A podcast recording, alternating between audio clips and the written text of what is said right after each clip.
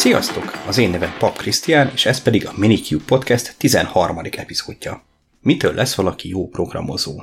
Sokan feltették már ezt a kérdést, és sokan meg is akarták válaszolni. Még éppen nekem is zajlik egy ilyen kampányom, amivel a videóportált szeretném népszerűsíteni egy rövid kérdőívvel. Vajon jó programozó válna belőled? Mondanom sem kell, hogy elég vegyes reakciókat vált ki, aminek az oka nem titok. Egyetlen logikai vagy matek kérdés sem szerepel benne. A kérdések a kitöltő elhivatottságára, kitartására vonatkoznak. Na és akkor itt fogtok felhördülni ti is, hiszen az összes ilyen tesztben matek és logikai feladatok szoktak lenni, nyilván okkal, nem? A kérdői nem is az én szüleményem, hanem Angela Duckworth kutatása, aki két tulajdonságot vizsgált, amik szükségesek a legtöbb cél eléréséhez. A tanulmány szerint azok, akik hosszú távon is képesek tenni egy célért, és megvan az önuralmuk ahhoz, hogy ne térjenek el ettől különféle pillanatnyi ingerek hatására sem, azok tudják elérni a céljaikat, és sikeresek lenni. Na de hogy jön ez az egész a programozáshoz? Azért, mert a programozás tanulása sosem ér véget. Folyamatosan fejlődik, bővül. Mintha a szorzótáblát nem 10x10-ig tanulnánk meg, hanem a végtelenszer végtelenig.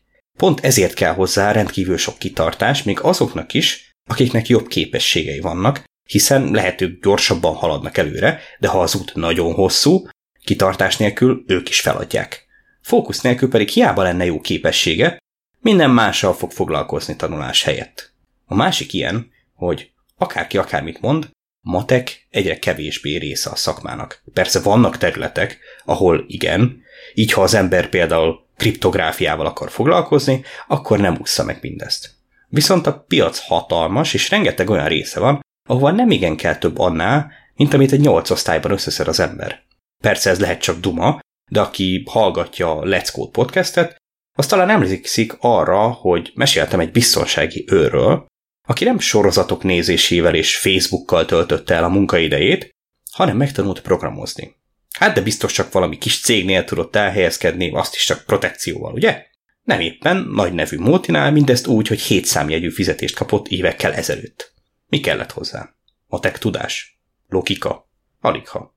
Inkább végtelen sok kitartás, eltökéltség, hogy a munkaidejében ne valami agyatlan játékkal teljen az idő, hanem a tanulásra tudjon koncentrálni.